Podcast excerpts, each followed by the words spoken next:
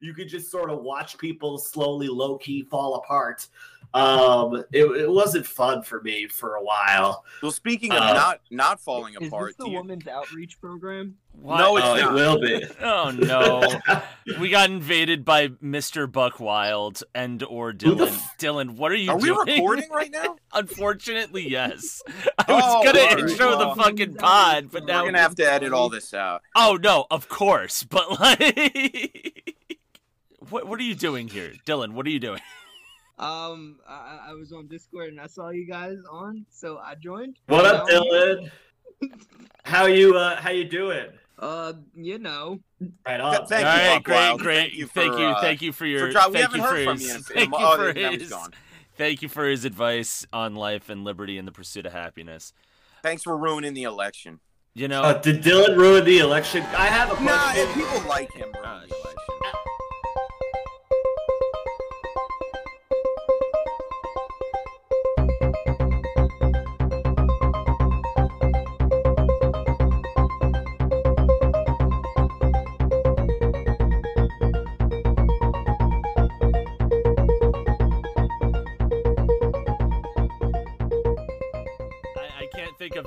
better segue to start off episode 34 of the Foul Housemates podcast. Welcome, everyone. I am your humble host, Liam Wolf. Alongside every week is a man who stole the motherfucking leads. It's Dan Caprio. Dan, where'd you learn to trade, you stupid fucking cunt?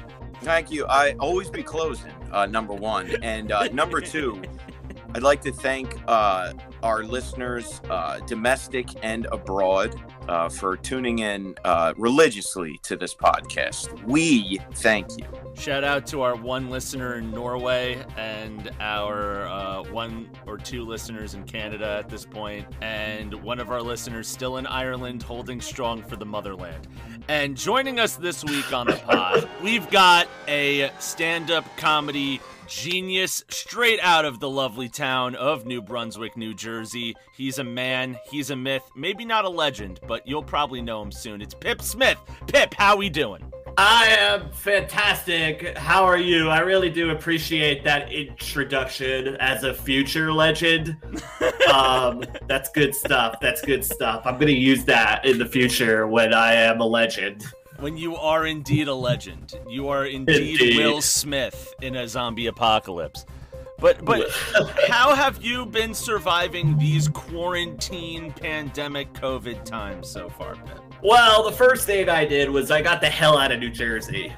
Um, I moved to I moved to Colorado to um, uh, just right outside Boulder, Colorado, which is what white people do to escape.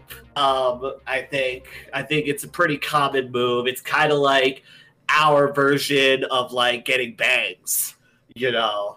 Um, so uh, I like it out here. You know, it's um, uh, it's there's a lot more space and there's a lot more nice people and there's a lot less anxiety and uh, there's mountains and they're beautiful and the air is super thin um, so that's kind of what i'm doing instead of being in the claustrophobic city i'm up in the mountains trying to find myself Trying to hunt down some pumas, wear them as Hunt it down. become a Yeah. become a war chief god of the pack, if you will. I i'm do- doing a little of that you know uh, in my spare time I do I do love the analogy that like the white guy version of getting bangs is just moving to Colorado. Like that yeah is- no, exactly How many how many uh future craft brew smiths have you walked into in Colorado so far? Oh, there's no, there's no number. I mean, that has yet been invented. Like, you know, like uh, the number googol. Like Yeah. before Google was a was a was a website. It was a number, and um, you need to. The way they came up with that number is they literally just asked a child to come up with a number that's really unfathomably huge, and the kid came up with googol. And that's what we're going to need in order to come up with a number of craft breweries that are just in my neighborhood. Um, it's uh, it's insane. That number also the number of New Jersey comedians that is on some kind of watch list. oh yeah? No. Can't fathom that number. You mean everyone in North Yeah, I put most of them there. I'd like to also mention that I hate mountains. I love anxiety, and I like my air thick. So Pip and I disagree right off the bat. Why do you hate the mountains? Who hates the mountains? I don't like them because they're very high. I don't know. People that have vertigo, they probably hate mountains. I'm I pretty have a very Yeah, bad that's- case. I have I have a low case of anxiety and a high case of Alfred Hitchcock's vertigo. Yeah, you're, you got Jimmy Stewart disorder going on. I cannot go in any bell tower. I will uh, call it one. The- I gotta be honest with you. You might be able to benefit from a little bit of anxiety. I think it's good for you. Uh, it would do Well, you maybe I should start excessively drinking again. That'll that can only lead to more Oh, anxiety. no. Dan, I'm actually shocked. The amount of acid that you have consecutively taken, Allegedly. allegedly, allegedly have taken in your in your time as a stand-up comic. I'm shocked you haven't even developed an anxiety disorder. No, I just love doing stand up that much to where I uh I really So you do stand up on acid, allegedly. allegedly. Allegedly have done. A- yeah. Question. Alleged multiple and there are there are pictures of me where if you look in my eyes you can kind of tell I'm a little bit happier than normal. H- How do you do that? That's that's amazing. just have a positive i like to keep a positive mind state and a lot of times pip and you've probably been been there before sometimes when you're sitting in the audience before a mic or a show starts you can tell that the show's not going to go very well. And in that case uh, i like i like to just ride things out and see where they go. Now other times i get very crestfallen because it's a show that i'm directly involved in or i'm producing myself. And when that show goes to hell i feel very sad. Yeah, which is why it's probably not a good idea to be on acid, or at least no no i don't agree with that and i also uh, i remember now uh, for, for our listening audience uh, pip uh, oh i remember him as pip pluto and a gentleman named marlon dunn i believe that is his real name uh, that they is used his to- real name. Yes. they used to they used to run an open mic called Tabernacle in New Brunswick. And I have great memories of of these uh, open mics.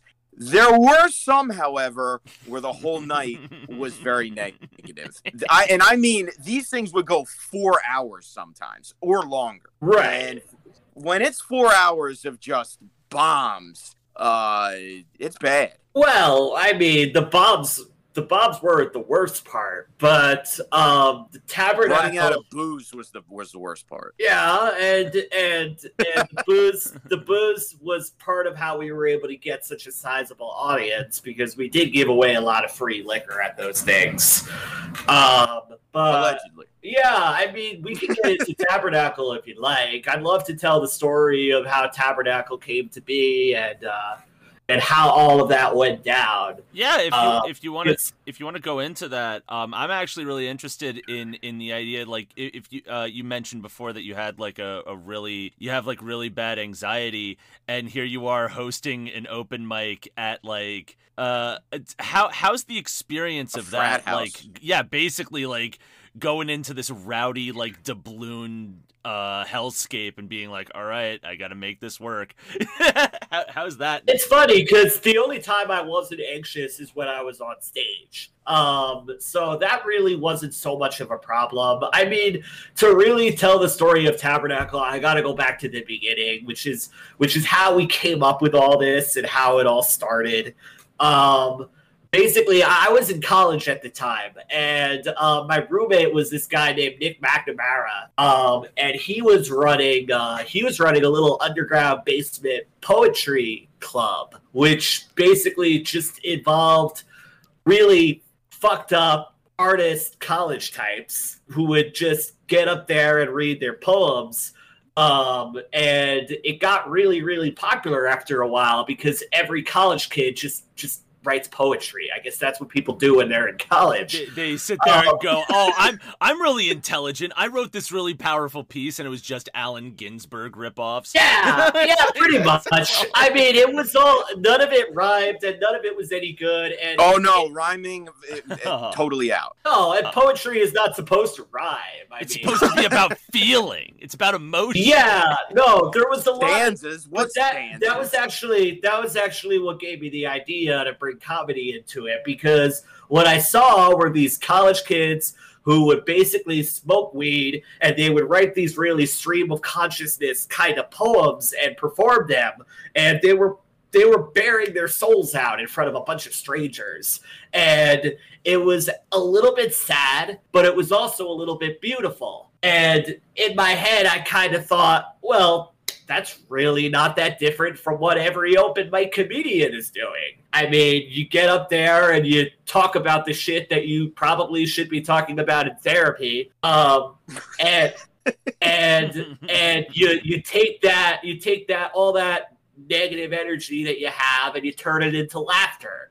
So um, I started doing stand-up comedy at the Huntington Poetry Club, and that's how I that's how I started doing stand-up. That's how my career began. Oh, um, which is which is You went to Sorry, a, you went to a poetry you went to a poetry open mic and started doing stand up comedy at their poetry. no, it was a mic? club. Oh, it was a It was club. a Huntington Poetry. it was Club. a it was an open mic that was called the Huntington Poetry Club. Okay, that's some false advertising. I'm very much. You know what? We we took a lesson from that by calling it the Tabernacle Comedy Show, despite the fact that it was It was. it was I don't a believe mic. it was a real show. they went It over to the show. Dead Poets Society and turned it into Dangerfields. Like that's what. It Yeah. had features. Yeah, it did have feature acts. that is essentially what we did. And um, the only way I was able to really get away with doing stand up there is because my roommate was running the club and and he loved me, you know. And you know, I was I was uh, I was in college and I was small and adorable and I was doing my jokes and it was a nice little change from from all the sad boy poetry that was going on. Uh, so I got my laughs and those those poetry clubs because uh, as you guys know, women don't like open mic comedy, but they do like poetry. So um, so I was doing my my show in front of a sizable audience pretty early on, like 50, 60 college kids Yeah. and uh, it was great. Um, so I sort of took that and I, I talked to Marlon, and I'm like, "Hey, man, you're also funny. Maybe we should just do Huntington Poetry Club, but for stand up. So we'll do a little open mic." And we'll invite everybody who already goes to Huntington Poetry Club, and they'll come to see us because they see us every other week already, and they really like what we do. Um, so Marlon loved that idea, and I think the reason he loved that idea is because he didn't know what would come. and I I love the idea because I was no longer living at the house that we did it in. Um, and Marlon had taken my room by that point. Um, so uh, Marlon agreed. And we started the Tabernacle Comedy Club, which was, again, not a club, but an open mic. And we took the idea from the Huntington Poetry Club to have featured performers. So we would ask somebody to feature and everybody else would do an open mic and uh, we eventually got to like the point where we would have like 40 people doing an open mic and well the rest is history That's nice. That's rad. I mean, like, how long did the mic last? Like, year wise? Like, uh, about a year about a year? it lasted about a year i would say dan was there for most of it dan and I, I was i was drunk and high for most of it so a lot of the details are kind of fuzzy Pip also But- forgot to mention that I provided the sound and the mic stand and all that other good stuff. He every- did. every it was and I hosted a few times. Dan did host a few. Caprio, you were fantastic member of the Tabernacle comedy scene, and I am forever grateful for that. Um, that was some I good loved it. stuff. And It was uh, your your guys doing that gave me the idea to eventually do the Laughing Hell Hotel because as as uh, the Tabernacle was uh, was ending, you know, like the end of its run, mine was starting. So it was nice to see that overlap. yeah, and it wasn't just you. A lot of people started open mics after that. Um, Reggie used to say that we did a lot of good for the New Brunswick comedy scene. Reggie Parker. I agree with Uh, that. Yeah. You're the is- people. which- yeah, we uh and uh we were doing it the same night at we were doing it on Wednesdays, I believe, which was the same night as the open mic as the Stress No, Factory. no, it's every it's every other Thursday. Was it Thursday? Yeah. Okay, never mind. Cut that out. I'm wrong. Uh, I am the new historian of the Yeah. Tabernacle. All right. well, Dan's old So- enough to be a historian, so it would actually work. That's out not true. well. That's pretty- Certified young over here, Pip. I don't know if you got the certified memo, but, uh, 38. Let's live it. Certified no, certified incorrect. Certified 37. Yeah, you're right. But um, yeah, no, I, I was just thinking like. What when you go into when you were starting out with Tabernacle, I know you mentioned that you were like hosting like open mic poetry night gimmicks, and you were watching some uncomfortable, really uncomfortable sets. Have you ever like what would be like your top tier sets that you were watching at Tabernacle when you were hosting that were just like, oh my god, please make this stop, Oh, please. God. This is Okay. So, so the only the the Probably thing that few of comes to mine. mind. Or, no, Dad, you were fine. I mean, you were you were you weren't necessarily the funniest, but you were never a problem. Oh, yeah, thank you. and I had to I had to grapple with problems at Tabernacle that don't happen at every open mic because most of them are at a bar. Most of the time, it's legal for you to be there. Uh, we were not allowed to have major gatherings in our basement. That Oh, was very that. much. That was very much against the law, and y'all and, and people did not really uh, do much to hide the fact that there was a major show going on in that basement.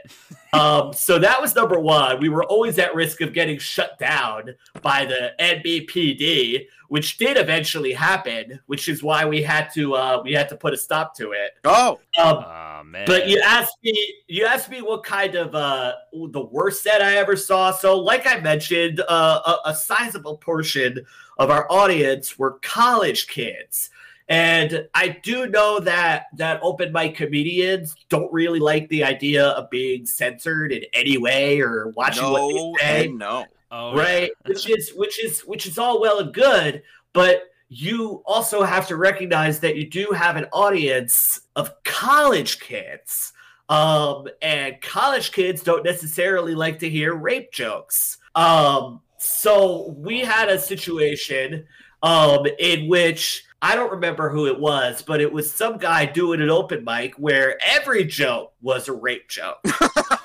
Oh, And- no. and I'm hoping I don't know this person because I- a name is popping in my head, but I don't think it's it's the right person. Um, uh, you know, I don't think it's somebody who's in the scene anymore. I don't Okay. think it's somebody I've really seen much since two, 2013, but it was a nightmare um, because it, it wasn't just rape jokes, because of course he got heckled uh, by the college girls who don't want to hear jokes about rape. So um these this uh this girl kind of heckled him and then he confronted her directly by asking her if he had ever been raped. Um, if she had ever been Uh, raped. Oh, she he pulled Oh. it. He pulled a Daniel Tosh right on He her. pulled the Daniel, he pulled a No, you Daniel pulled a Daniel Caprio. Dan, for fuck's sake, Dad. Oh, Pip, are you sure like, this wasn't me on stage? Because this sounds like wasn't something I would you, do. Dad, Dad, it wasn't you. All right, it, it definitely wasn't you. If it was you, I wouldn't be telling this story. But Oh, all right, I Um, would be telling it. So basically, uh, what, what happened was is we had this guy who it, it kind of went from dealing with a heckler to harassing a young college girl in a really public way. So she kind of stormed out. And then it erupted this little controversy on campus because I became the guy who's totally cool with harassment, which Oh. of course Oh no. which of course I'm not. Uh, but a- and and this is and this is um it was a bit of a conundrum because I'm not really you know um uh, I'm not in favor of any kind of censorship of stand-up comedians. I think in order for it to work as an art form, you need to be allowed to say whatever you want. You need to be allowed to. However, you should also not say certain things just because you're not an idiot, right? And I would say it takes a really, really, really great stand up comedian to talk about rape. And most of the people in that basement were not at that time really, really great stand up comedians. So it was a bit of a controversy in the circles that I had running at that time. And I kind of had to straddle the line between look, I need to provide a safe space for people where they aren't being harassed and I also have to provide an environment where people could try their jokes and say whatever they want. Um, so if you want to know what kind of anxiety I was experiencing at the time, there's a reason I was high the whole time. And, and that's pretty much why. Jesus Uh, Christ. Yeah, at any given point, there were dozens of people that would be at these at these mics. Audience members, I'm talking about. Like we would get a bunch of comedians to sign up, but there was a significant audience portion, and you know Yeah, you didn't want to lose was- that. And that was the audience that I brought in from the poetry club. And, you know, college poets are extraordinarily woke, generally speaking. Um, and, And have they, great senses of humor. well, Notoriously. look, I mean, I mean, they like my jokes, but I, You I were try not there. I try not to talk about that stuff just because I don't think that I have anything intelligent to say about it. Um, and it really wasn't about jokes at that point. It had become really just this big dude yelling at this girl, asking her if he had ever been, if she had ever been raped in a basement. It was very uncomfortable.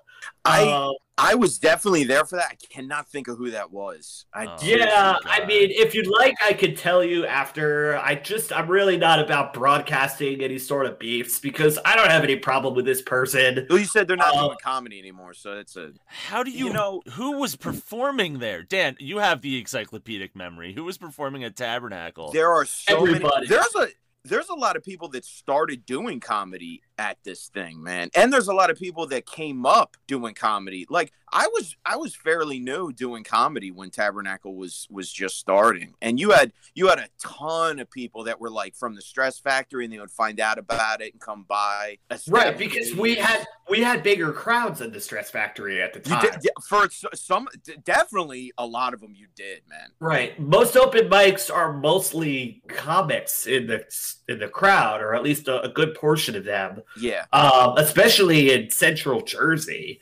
There really wasn't anything like it at the time. Um, so uh, we gave a lot of people, and I'm proud of this, and we gave a lot of people the opportunity to perform in front of crowds that they never would have had the opportunity to do otherwise. That's very true. Uh, right. But we also let everybody and anybody get up there That's also uh, very true. right and i in retrospect you know i wish we would have capped it at 25 i wish um, That's still too long. I mean, but it, it was it was 40 people and mind you i had to cap people at three to five minutes because we didn't want to do a four Oh, there hour was show. so much. The light was ignored. I think there more than any place that I've ever. the, the light was frequently ignored and there was there was a lot of there was a lot of people who went after me and that's why i didn't really enjoy hosting the show because People got mad at you just for telling them, "Hey, you need to get people out of would get mad at me for telling them to get off the stage because they've been up there for too long and I, it's not like i had a I had a um, a light, or you know, I, I literally just had to walk up on stage and be like, "Okay, you're done," Yes. um Yeah. because we had 35 more people to go to and a lot of people I, I don't remember the names of the people who went after me but there was some of them there was definitely a guy whose name may or may not have rhymed with dead joster who definitely tried to fight Marlon.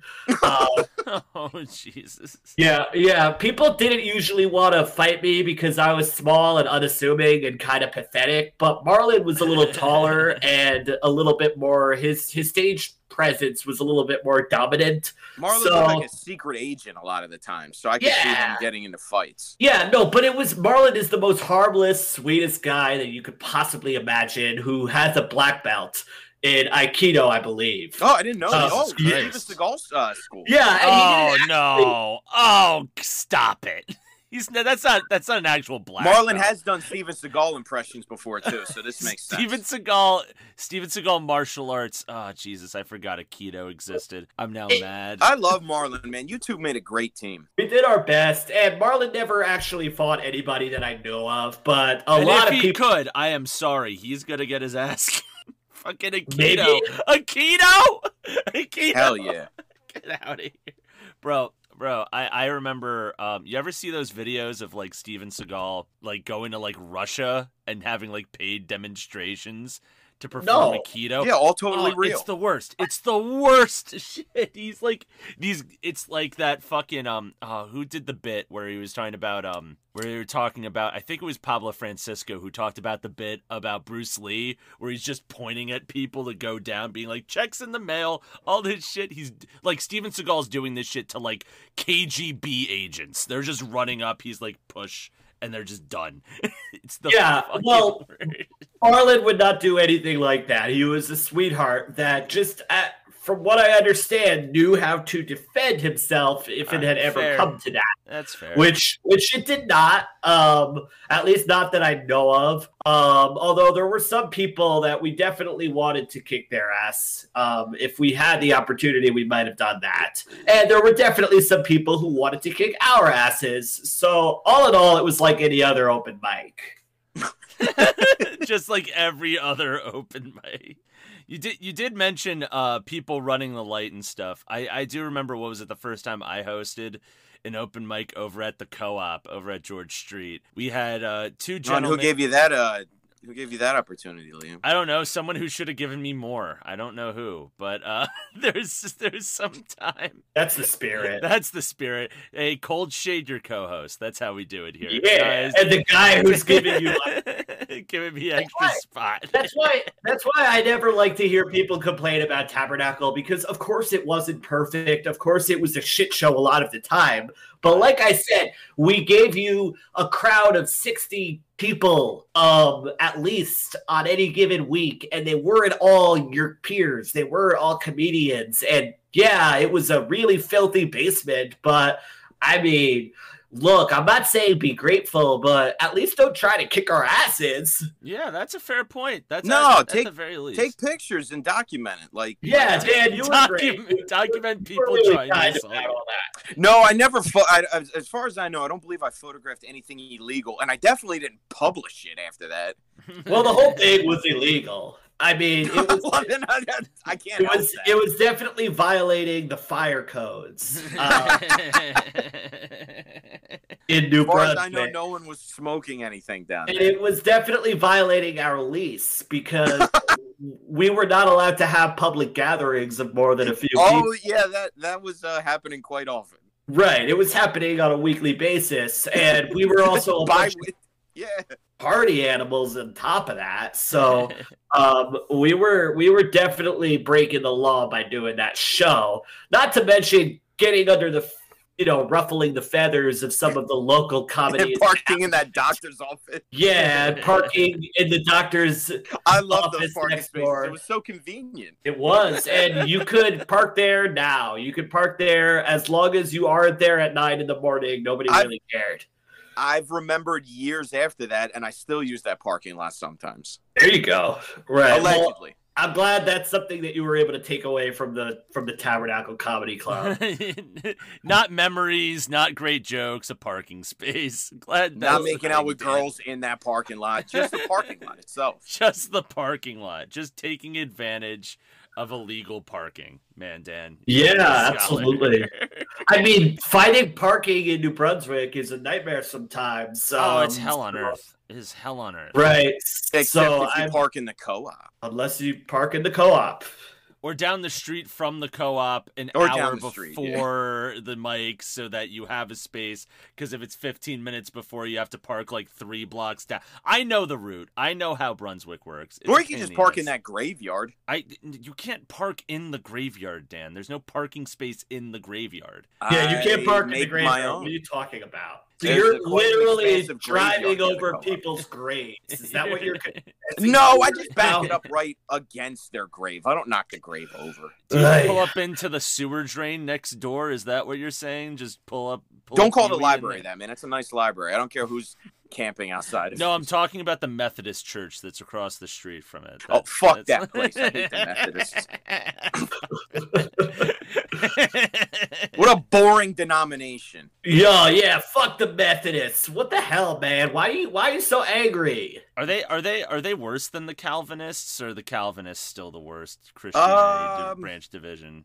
That's a good. That's a good topic. Worst Christian denomination. Pip, do you have a? Well, worst no, no. I would say, Liam. I would say that the Westboro um, Oh. Baptist Church is the absolute worst. Yeah, the I don't know if you evangelicals. can't really- Baptists, the evangelicals, that's what I was going to say. They're pretty shitty. I'm not a fan of Jews for Jesus. I don't know. I don't know if they count as a as a Christian denomination, but I think once you bring Jesus into it, you're Christian. I think that's what Jerry Lewis uh, joined later in his life. What? I'm Jerry a for Lewis? Jesus.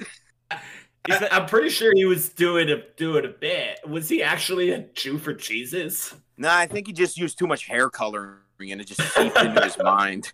Is that before? He's like, "Am I a Christian?" Is that before or after? lady? Is that the a lady? Am I a Christian lady? Is that before or after the Holocaust movie he did? Which, which, I don't remember that movie, Jerry but uh, dude, it never got released. after. Dude, oh god, that's the legendary. That's the legendary. one. Yeah. the day the From what I've cried. heard, it's never been released and it never will be, and nobody's ever seen it. No. It's just a nightmare. I think what was it? Who? Uh, somebody from uh, one of the voice cast guys from fucking The Simpsons.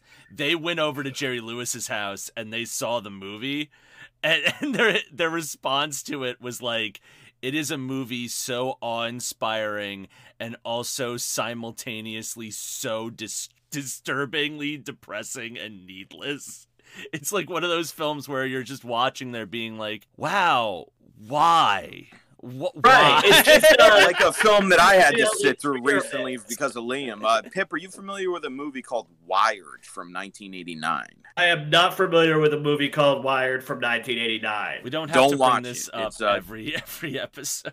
We Every we have- have episode. I like how Dan. It's Oh. it's a John it's a John Belushi anti biopic. It it has nothing really to do with his actual life, but it says it does. That being said, uh, but that that that whole thing, I I honest to God wish that the day the clown cried got uh got released. I don't know about anyone else here. I think the day the clown cried is one of the most important films in American history, and by God, it by darn it, we need it released.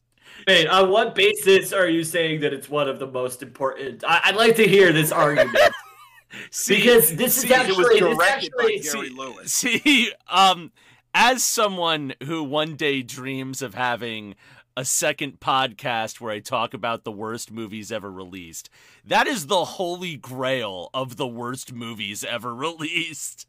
That I'd is- like to be a guest on that podcast as well. That sounds amazing. Let's, It's let's uh, fucking a nightmare and why would you make uh for those who are at home who don't know what in the world I'm talking about Jerry Lewis back in like the late 60s directed this movie called The Day the Clown Cried which is Oh, he did direct it. he directed and wrote it and starred boy. in it and he he put a lot of money into it because he's like I believe that the Holocaust, we need to understand the depravity and the pain of the Holocaust. And the idea of the movie is that there's this Jewish clown who is performing around the times of the Holocaust, and the German Nazis decide to hire him to be a clown to lure the children into the gas chambers at Auschwitz. Oh my god! Yeah. and so he's he's What's funny he's- about that? okay. So we can we can we, so and so he's he's at the doors. He's at the doors of like the Dachau or Auschwitz like gas chambers, luring kids in with his witty charm to go into the gas chambers. And then at the end, he realizes the error of his ways and goes in with the children into the gas chamber and dies. And that is um, that is the basis of this movie that was released. Studio execs saw this, said, What the fuck were you thinking? And they put it in, Jerry Lewis put it in a vault, never to be released ever again. And so there's very few people that have seen it, and every person that has seen it has said it is the worst movie ever released. Um, Which SS officer did Dean Right. Martin play? I'm wondering which Okay. SS officer Sammy Davis played. That's the real question. Well, I like how the, you know Jerry uh, Jerry Lewis. It, it seems like was ahead of his time. Spielberg just ripped him off verbatim. Except Oh, there was no sure. th- there was no clown in. Uh, Well, Schindler's List, all right, far as right. I- Wait, wait a minute. So Jerry Lewis, who we all know was probably not the friendliest or uh, the friendliest guy uh, to ever do comedy, um, and, and Jerry Lewis made this movie, recognized that it was a failed experiment, and decided never to release it, and that he never wanted it to see the light of day. Right? Would you consider that a form of censorship, or would you consider that a form of common sense? now, which which circles back to what I was talking about earlier. I think that in comedy you have to be able to try whatever you want, but also not be a moron. That is absolutely correct, and that is yeah, why have to have. as as the as the leftist voice on this, I will put on my MAGA hat for this case Oh, because no. I believe that the day the clown cried needs to be released because Jerry Lewis performed self sabotage and censorship on on the release of this.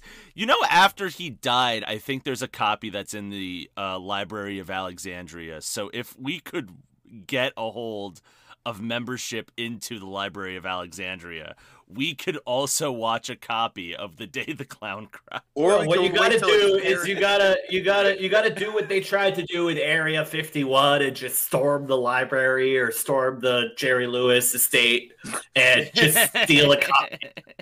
For real. king of comedy your way in there. Yo, if there was like an Ocean's Eleven, like Steven Soderbergh esque like heist movie about people going to Jerry Lewis's house to rob him and get the day the clown cried, I'd invest money into that movie. I don't.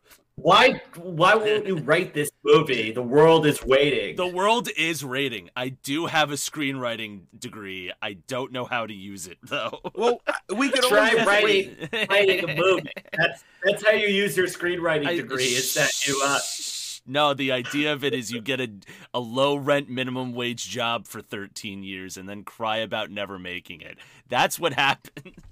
Wow, Liam, you're you're you're the clown that's crying. Holy shit! Yo, hey, here, Right. I did. I I, thought did I write a few screenplays though. I did. I did write a few With screenplays, Richard though, Dweck. so- I, with I- Richard Dweck, Yeah, with Richard. Co-written. right? And I'm really glad. I'm really glad we're mentioning Richard Dweck because because This I is a great I, uh, Yeah, is Rich. good uh, segue. getting back to to Christian Is- I- I wanna talk about black Richard Israelite. I didn't know if you knew that. Richard is a devout black Israelite.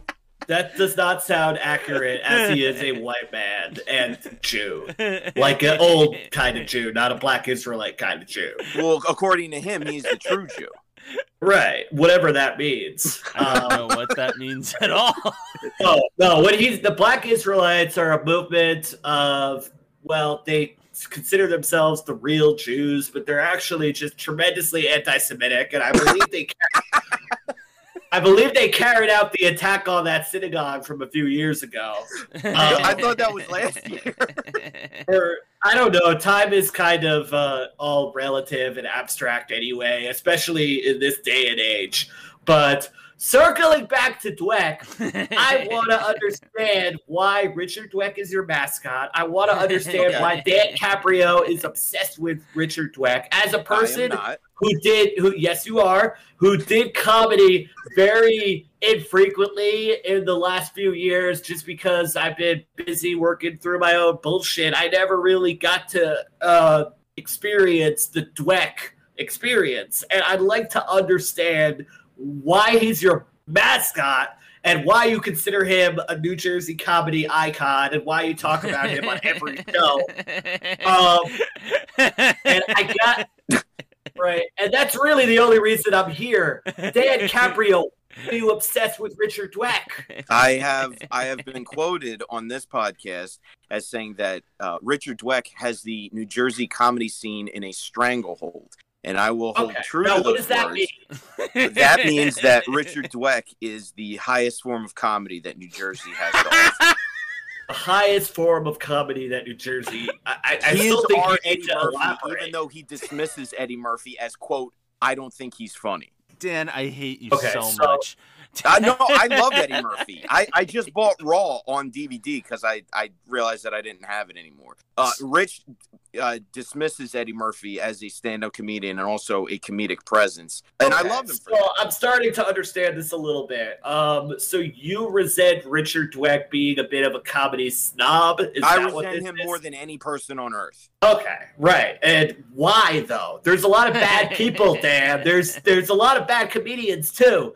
There's Carrot Top and there's lots of people who do way more damage to comedy than Richard Dweck, and yet you resent him more than any person on earth. Who No, are also who are also I would like to put on the table are actual comics.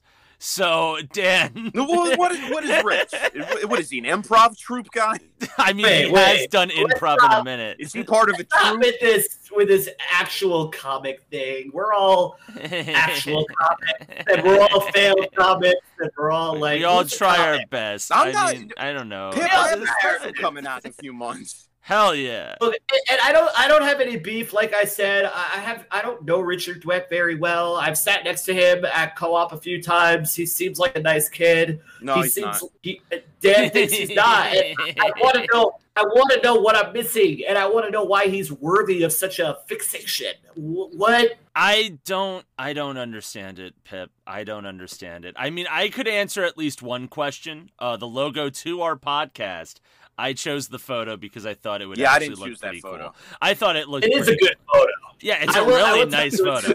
It's it's very Twin Peaks-ish. It's very Twin you Peaks. think- I do mean, like, It's almost like Rich. Rich is the one that got murdered at the beginning of the show. and trying to figure out who killed that. who that killed? Richard Dweck?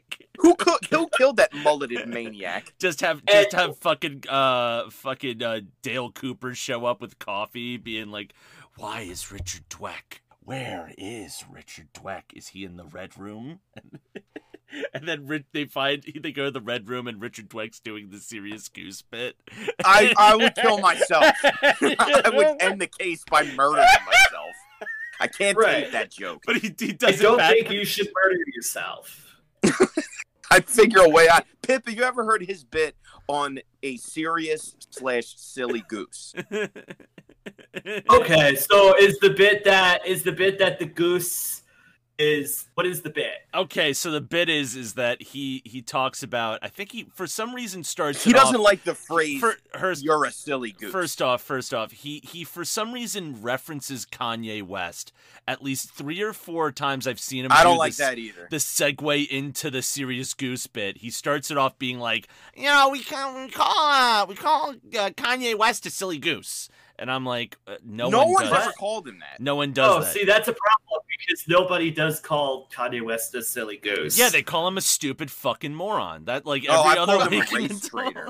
they That call him all sorts of things, but I, I'm just like the, those two reference points are not. They have nothing in common, so that's an issue. exactly. Uh, but go on. so So, is the bit about so how silly goose is? Go ahead. So he goes in and he's like, you know, they call him a silly goose. And I never really understood because, like, what if there was a serious goose? And, like, I walk downstairs and there's a serious goose at my table reading my newspaper. And I think, you think you're better than me, goose? And that is the bit. Okay. Well, that is I the mean, I- entire bit. that is. I, I, and That's an I- I appropriate think- response. work. Okay. I think it needs work, but it's it's certainly not the worst joke that any of us have heard at an open mic. I'll tell you that Um, much for sure. I mean, like I, I kind of like it. I mean, what about a serious goose? Uh, that's kind of like a funny concept. There are. They're called every goose. Have you ever been hissed at by a goose? That's some serious shit right there. Dude, That's a good is- joke right now. You've uh, you've improved the bit by. That happened by- to me. That's not a joke. That's what makes it so I got hissed at relatable, Asbury Dan. Park by multiple geese. Oh, Dan, you've got a really tragic life, and I'm sorry, but No, I killed ju- those geese. I just mean that, like, why do we say silly goose? Gooses or geese are actually really serious. Uh, that's kind of funny. I, I'm not saying it would kill, and I'm not saying I would do that joke. I'm saying it's not worthy of such derision. It's not worthy of you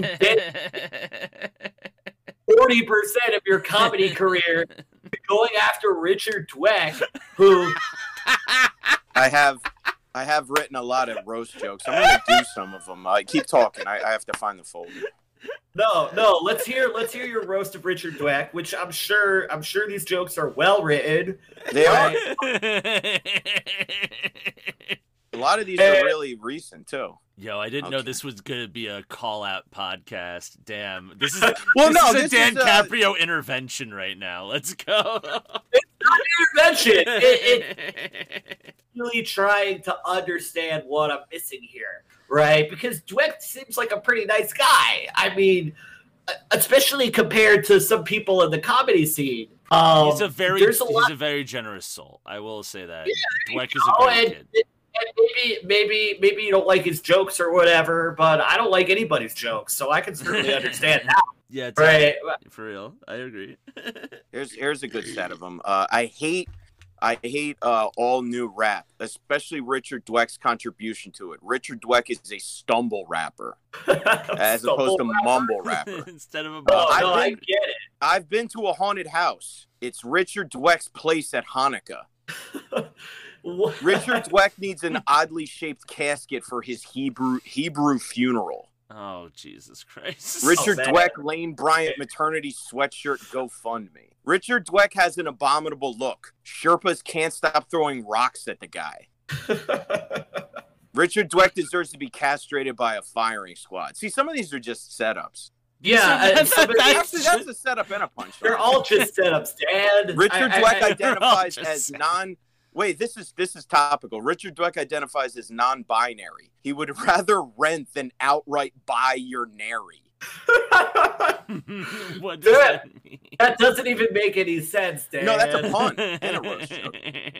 Is He's it a but get it? He's non he's non-binary because he's uh, he's a little on the Hebrew side.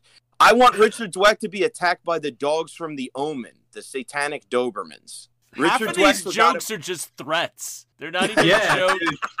You're like your joke is a- I like masked your, threats your, your joke is like I wish Richard Dweck took a machine gun shrapnel to the face. Let me This hit me with that question, chain gun Rich- bullet. Let's go. Why So- does Richard Dweck have John Lennon eyes? We still don't know the answer to that. Wait, wait a minute. Can we go back to that one? What does that mean, John Lennon eyes? Well, you know what John Lennon looks like, right? Uh, of course. It's like he always looks like either really high or really sleepy. It's like, come on, Rich, Right. wake up. So you think Richard Dweck is looks really sleepy, and I do. That's that's why you're dedicating a whole segment, or rather, But like forty percent of your podcast to talking about the guy. I also know what Richard Dweck. You know what this reminds I me will. of- I will you know- put this. I will put this uh, uh, to to rest. Uh, it's not forty percent. It's about thirty percent, and Okay. I have I'm made sorry. I have made strided efforts to make sure that it's not entirely forty, if not sixty percent. Dan, Dan's Dan's a cursed man. He will just do whatever.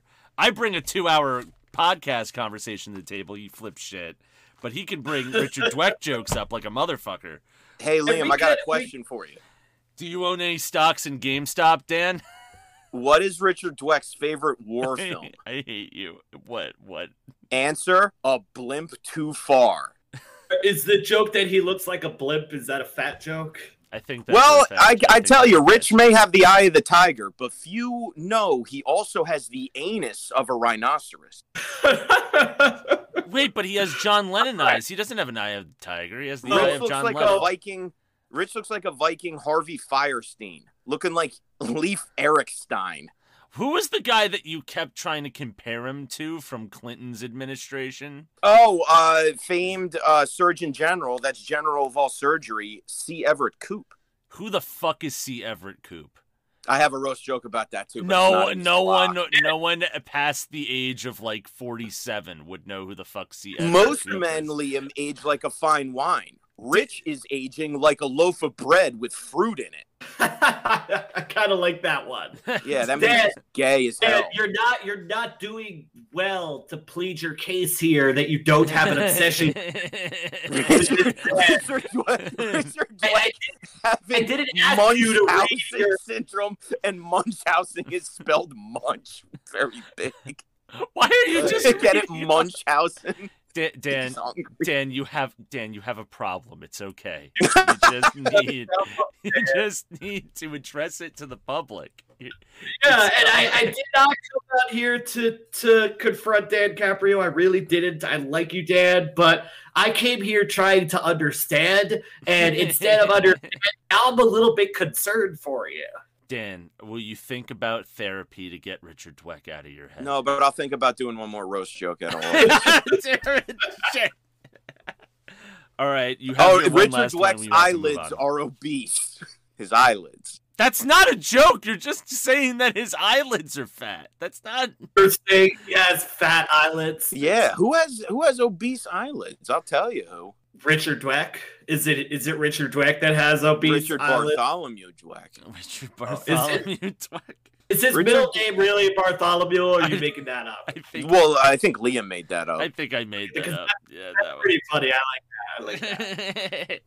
I, I try my best, but but we have to move on. We have to move on. We can't we can't sit here actually turning this this not Dweck cast into a said Dweck cast. oh, here's a new one. Uh, wait, Dan, wanna- Dan, no, no, Dan, Dan, we're moving on. We are moving on.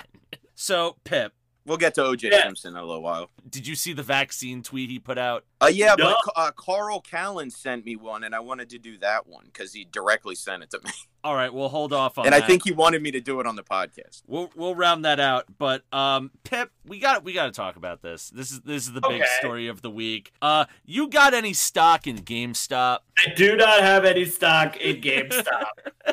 right. I I love to have stock in GameStop right now. That whole situation is just amazing to me. Um, but I can't really understand what happened. If you want to explain it for your listeners, Oh. I would love to. Oh, I would love to, Pip. I have Go for it. notes. I have notes of this whole situation. I have been I'm going to sitting review my notes at while you review one in the morning, taking all of this in. So one of my favorite little pastimes, one of my many jacks of all trade uh, trends I tend to love is learning about just stock market horse shit. I, I love me watching a Big Short or a margin call, or I just got done watching Glengarry Glen Wa- Ross. So like economic dramas are my thing. So when I heard about this story, I just had to jump on it and see what the fuck was going on. So here's what's happening. Um, a bunch of hedge fund guys, which are sort of Wall Street guys who make their tr- their living by betting and trading. They were doing what is called in the industry buying shorts. Buying shorts uh, for those who don't understand the concept, it's ostensibly if you have a good that's valued at a high a high value, let's say a dollar. I borrow some of them, I sell them out for a dollar, and then I wait. I have to pay you back for the ones that I borrowed, but as I took the ones that I borrowed, if the price goes down, I will then buy those back at the reduced price. So whatever I Ah. made back So you be make my profit. Profit by predicting that the stock is going to go down. Yes. So, so basically, first of all, why are they allowed to sell stock that they borrow? That sounds like cheating to me. It's Um, it's hedge fund like banker bullshit. It's like backhanded. Like you borrow shares from a broker. A broker's like, all right, cool. They you borrow the shares. You expect them to buy them back within like a week or so to be good on it because you don't think that the market's going to go down. They think the market's going to go down. Right. And they reasonably predicted that GameStop and AMC would go down Well- because it's a pandemic and those two companies aren't doing so hot. Here's where things get interesting and weird. So these hedge funds, the big one here is Melvin Capital. That was big on this shit. They ended up shorting GameStop a fuck ton. They shorted them 140%. So that means most of the sh- the the stocks that were coming out and most of the shares that were going were all shorts. You so said 140%. How is that even possible? if you if you uh if like based on the uh, allotted value from it previous they basically are over shorting it they're they're over shorting the value so they have an estimated value it was 40% under the already low existing value that was estimated. So they're they're borrowing these gimmicks, they're selling off the stocks, they're sell, they're buying them back, they're making the profit. The stock drops to three dollars and twelve cents a share. Oh God, Three that's dollars. very cheap. Yep, yeah, dangerously cheap. Uh, that's very much like, uh, let's say some some idiot who works at a fry cooking job that has maybe like a thousand dollars laying around. They probably have enough to buy a lot of shares with it. And this is where we enter our protagonists in this story, uh, r slash Wall Street Bets. Now, Reddit. Reddit, our boys at Reddit, at r slash Wall Street Bets, which is a subreddit based around like basically a bunch of these like uh, minimum wage workers who fucking they they they get their money in, they sell their money, and they are. Uh, What is that? what the echo back? Yeah, that was Dan. I'm Yeah. muting his mic. So yeah, yeah, Wall Street bets. It's basically like a bunch of guys who think of themselves as like Leonardo DiCaprio from Wolf of Wall Street. But in actuality, they're very much more so just like the average Joe who's like pissing their money away on faulty penny stocks. They find out about GameStop's shortage. They put all their money into it collectively to boost the, the value of the stock. Then So they buy all the stock. they're buying That- all the stock. Oh no! So that would make the stock go up. jump in price. and, Oh jeez. and not just jump in value. I mean, three to ten dollars, three dollars a share to ten dollars a share by December, uh, ten to twenty dollars a share by mid-December, and by January, twenty dollars a share goes all the way up to hundred and forty-five dollars a share. And then the next day following that, $145 a share goes all the way up to $350 a share. So Those guys who them are fucked. The guys who shorted them now have to pay billions back to the broker they borrowed. Meanwhile, the Ooh. guys that were buying these shares at $3.12 are now running away with millions of dollars. This is the greatest thing. Like, this is the Yeah, greatest thing. Uh, this is this is very punk rock. so rad. Just like rating the system. It's so fucking hardcore. I love these. I actually did check. They're at three hundred twenty-five dollars a share as of this morning. Well, Um, that's that's the whole thing. There were some curves in this story because Thursday, Robinhood, which is the big app a lot of these guys were using, they restricted any access to GameStop shares, AMC shares, Nokia shares, BlackBerry shares, all the all the all the stocks that Wall Street Bets were using, they basically blocked off all use of. Right. I heard about that, which is which is total bullshit. I mean, especially because they're called Robin Hood and they're in the business of stealing from the poor and giving to the rich.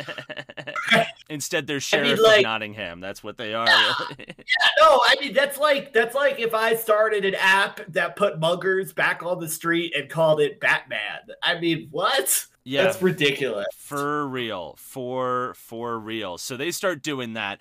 They come to find out that one of the people behind Robinhood, the founding of Robin Hood, is a company called Citadel. Citadel is a major firm in Wall Street, and it was one of the firms that borrowed that sent money over to Melvin Capital, who ended up going bankrupt because they shorted GameStop so much. So people are starting to put two and two together and say, "Oh fuck, this is an inside job." These people Right. are basically letting the hedge funds win because they made a stupid bet. So Right, and because the the Robinhood app is being funded by these these same hedge fund people, right? Or more or less. basically, yeah, it's all interconnected into the same group and fraternity of Right. people.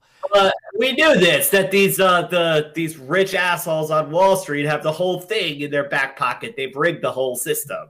Oh yeah, of course. That it's been a, it's been a thing for years that these people basically were like, "Nah, this is our playground. This is where we make money. That's it. That's that's all we can do." Right, and as soon as people start doing it, like real people, that's when they freak the hell out. I like how you say real people because like everybody that was showing up on like Bloomberg to be like, how dare Reddit do this? They all looked like guys really bitter they never made it on Jeffrey Epstein's flight logs.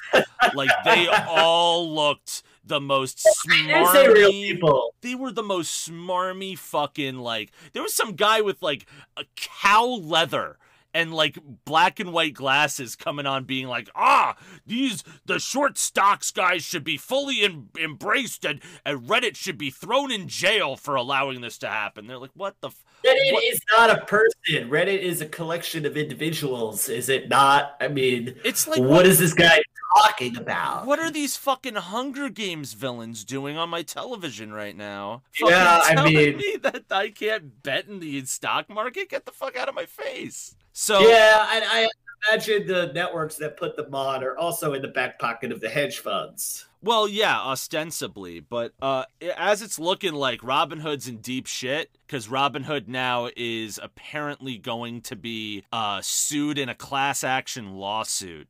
Ooh, that's exciting. Oh yeah, it's I think it's like several million is going down with it. There's so much perfect irony here. Like the fact that it's Robin Hood that is going through all this, and the fact that this is all happening to GameStop of all companies. Like, my God. Because GameStop has been ripping off poor people forever. Um, for as long as I can remember, you'd walk into GameStop and you would you'd have like 30 games to trade in, and they'll be like, here's two dollars. Um, so I- just like that the the people are really fighting back, but they're using GameStop to do it. That's amazing. Goddamn right, goddamn right. It's it's beautiful. It, you just Right. you just love to see it in this economy. Dan, And don't you love seeing this? With their nine dollar popcorns, like what the hell? Hell yeah, man. Hell yeah. It's it's I miss AMC. I miss AMC too. I, Yeah. I hell yeah. I miss movie theaters. I don't miss AMC. That's a that's a better option actually. I do. I miss Right. I mean, like I just AMC like I I used to go to this local theater in uh in uh Bradley Beach, New Jersey. That I don't know how they did this, but as recently as like 2018, you could go in and the movie ticket was five dollars and the popcorn was five dollars. And they were a tiny local theater with one screen. And AMC, you go in with your $17 tickets and your $23 popcorns with no free refills. It's bullshit. I hope that they they burn and die. Um, but um, I'm really happy that it, yeah, you hate AMC that much? Shit. no, no, no. I mean, like, I, I just don't like big corporations. So I don't understand. Are they benefiting from this? Is GameStop happy that their stock is skyrocketing right now? I mean, they don't. They don't seem like they're any less doomed. A brick and mortar video game store in a pandemic during the downloading video game age that we are now in. I don't think that they're going to survive anyway. So what does all of this mean for them as a company? They kind of are see like I can tell that I know a bunch of them are kind of seeing like this is the, a lot of people my understanding is a lot of the Wall Street people are pissed off because it's normal people doing a pump and dump which is ostensibly you pump up the stock stock market value and then you pull them right out of the fucking rug and then you win Right. yeah. And um meanwhile, I think that like with GameStop, they just put up a new guy on their CEO board who knows a thing or two about e-commerce and the e-market. So I think they might be transis transitioning over to like trying to be fucking what's what's it? They're trying to be like Amazon for gaming, I guess, or at least like try to go in like that online bracket at some Like point Steam. like Steam, maybe. I, I feel like that. Maybe Steam, maybe more so like it, it, like eBay specifically for gamers. I think is more or less what I'm getting the feeling for. Because like the guy who runs Chewy is the guy that they just got on. The guy who does the dog the dog food uh, delivery service. And So, so, GameStop has not yet um, cried uncle. Not yet, not yet. I mean, I mean, they had Reggie Fils-Aimé as like a spokesperson for a minute, and then they he left immediately when COVID started. So you know, it, it's all up in the air. But it's just such a weird story because it's something you don't normally see. We had the weird coup that happened like th- two weeks ago by these psycho fascists, and now Yeah. a bunch of like internet trolls named like cum dumpster 37xx now own like that sounds legit. now own like fucking 60 million dollar lagoons somewhere. It's Right on, man. Hell yeah. liberty. power to the people. I mean, like you know, social media was was always going to give some power back to the people. It certainly gave some power back to the Trump people, um, although they're not the people that we really wanted to have the power. It seems like these Reddit people are cooler. They, Um, they just don't give a fuck, man. They're just nuts. It's like it's you know, I, I just love all the tweets that were going around of like people being like, okay, after this, they're certainly gonna get rid of the internet now. We're just all fucked.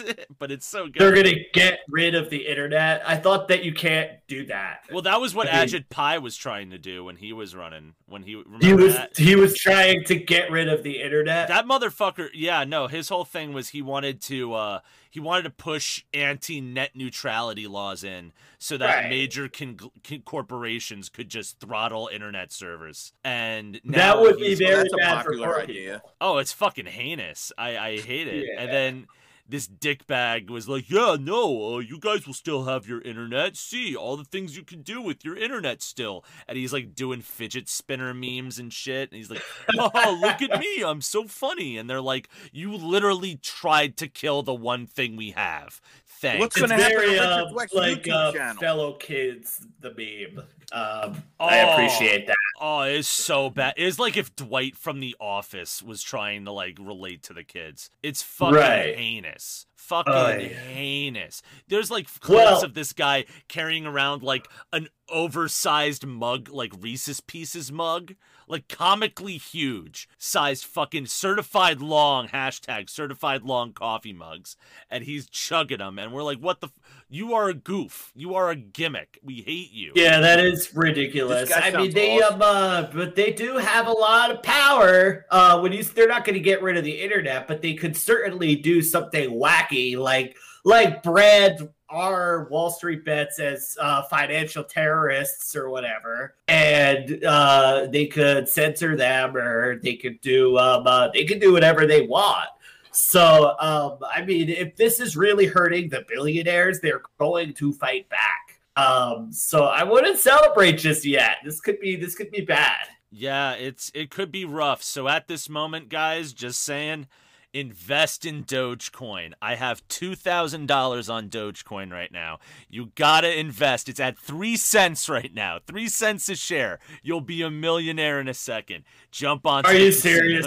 No, I'm not. I do not have a thousand. I don't have any shares in Dogecoin. Do not. Oh, I mean, do you think do you think investing in Dogecoin? I don't know what that is, but do you think that that is a actually good investment? It's it's a cryptocurrency that hasn't gone past a penny in like eight years, and it's So now why- At, it's now at three cents a share. well, how do you short something that's so low? I think I think it was just like that's how the value of it started because it's basically a pump and dump for people. It's so seems- it's so dumb. It's so dumb. It seems that we have completely lost Dan. Are you still with us, Dan? Oh yeah, I was just uh. I was just working on my set. I'm I'm writing out uh, note cards for it. Hell yeah, Yeah. Chief. Hell yeah, Dan. Do, what what do you got going on on your itinerary? As as far as the note cards go, I just He finished up to have left religion. The room. Oh, That's just, pretty funny. You scared him away with all this financial talk. We got- Okay, uh, yeah, we have to we have to get back on Dan's level. Dan, Dan, you got to get back into talking about Richard Dweck. No, no, Yeah, we that's can talk about OJ we could talk about OJ in in because OJ and Richard Dweck are both hashtag innocent. minds. Oh shit, Dan, you're back. Yes, Dan is indeed back. he is back from the womb, and he's back with one of our favorite segments. Let let let's run it, everybody. It is reading OJ Simpson's Twitter feed. There we go. Dan, what do we got for us this week? I, I think we got. I think OJ lost another thousand followers. Uh, Pip, this man is still not verified on Twitter. He's just under a million. He's at nine hundred and four thousand seven hundred uh, followers. You're making I- me feel bad for OJ, which is not what I expected to happen. Yeah, and I'm not going to do the tweet that was sent to me. I liked Liam's idea better. It's uh, this is the most Yes. recent OJ Simpson tweet. It's from yesterday. It says, "Get your shot. I got mine," and it's OJ Simpson literally getting a COVID vaccine with a juice mask on. Remember, Liam, we were talking about those juice masks he was selling? Ah, yeah. Wait, what? I what just is, got what is wearing- it? Is it? Could you could you give us some more information about the juice masks? Well, they're it- they're done by a mask company called Brown Masks, which I thought was in very poor taste. You know, given that's OJ's weird. history with uh, the word brown. And also Um, give it, yeah, yeah. You know, I- but yeah, I mean, that's So- nice that OJ's. Uh, But but what are what are the masks look like? Do they just say juice on them? Do they have a picture it's of black. juice? it's black. It says I have just the dropped, juice, I have just and it's or it's orange writing. I have just dropped the tweet right into the Discord right now. It's, oh, there it is. It's magical. Okay. It is. All right. So OJ is trying to turn over a new leaf, and he's trying Well, he's to been trying inspire to inspire his many fans into doing the right thing and getting vaccinated. I can't fault him Yeah. for this. Very Right. first tweet uh, by New Year, same Michael. Uh, it's nice to see OJ is the one getting stabbed for a change. 24,000 likes. That's one of the highest likes I've seen in. That's a good Months. joke. That is good. The- Uh, it's a, it's a, it's a little bit in poor taste, but it's a good oh, that's that's a theme on this uh, this these Twitter threads. Uh, taste is not an option. Um, I do. I do. no, Des- yeah, I'm starting Des to responds- understand that about Twitter. That's- just I guess that's. Twitter in general. Well, I actually just relaunched my own Twitter because, like I said, I'm finally taking medicine for my anxiety, so um, I could stomach Oh, Twitter. don't read now. OJ's Twitter feed. if you Right? want. Don't No, worry. no, no, no. I, I, I could. That's what I'm trying to say. I can handle it now. So I relaunched my own Twitter, and I've been having a good time tweeting things with my uh, 50 followers. Hell Um, yeah. As I am Yeah. one of them. Yeah, thanks, Dan. Dan followed me. Liam, I hope that you do as well. I um, hope so. I can check out my, I think like 23 followers because I have. Oh, I have 67, and half you of them go. don't respond to me. So, but at least it's something. I'll take it. I'll, I'm holding fast with 500. I lost at least 50 during the pandemic. Uh, Michael Rappaport, of all people. I don't think I've ever lost a follower, at least not yet. Um, so that's something to be proud of. hell yeah. Well, here comes Michael Rappaport uh, saying, That ain't the right shot you need, sicko. And sicko is uh, capitalized for some reason. And it's Right. also, uh, See, That- that's a good joke too because that, was, he's that has implying almost that he wants 1,500 him- likes. Uh, So one's a is miss. it, wait, wait before you re- before you go on to the next one, I really want to analyze this joke. Is that okay? Oh, of course. Yeah. So, um, is he implying that he wants OJ to get shot with a gun or like a lethal injection? I believe he might be talking about lethal injection. I believe. Uh, what do so, you yeah. think? I Yeah, so that's a lethal lethal injection joke. Well, somebody's not happy with that response. Uh, Onezimus replies to Michael Rapport with Crimea River. He is not guilty. Get over it, white boy. And boy is Okay, that's B-O-I. just that's just that's just madness though because he's he's guilty. I mean, he's almost certainly guilty. Well, I take. I don't agree with that. and These are the people kind of hot takes them that you could expect from my Twitter feed. I do. Uh, I, Reg- I do really love. I do really love this top one from uh, Brandon uh, Reichel up top. Once again, the gloves don't fit, and it's a photo of the nurse's gloves.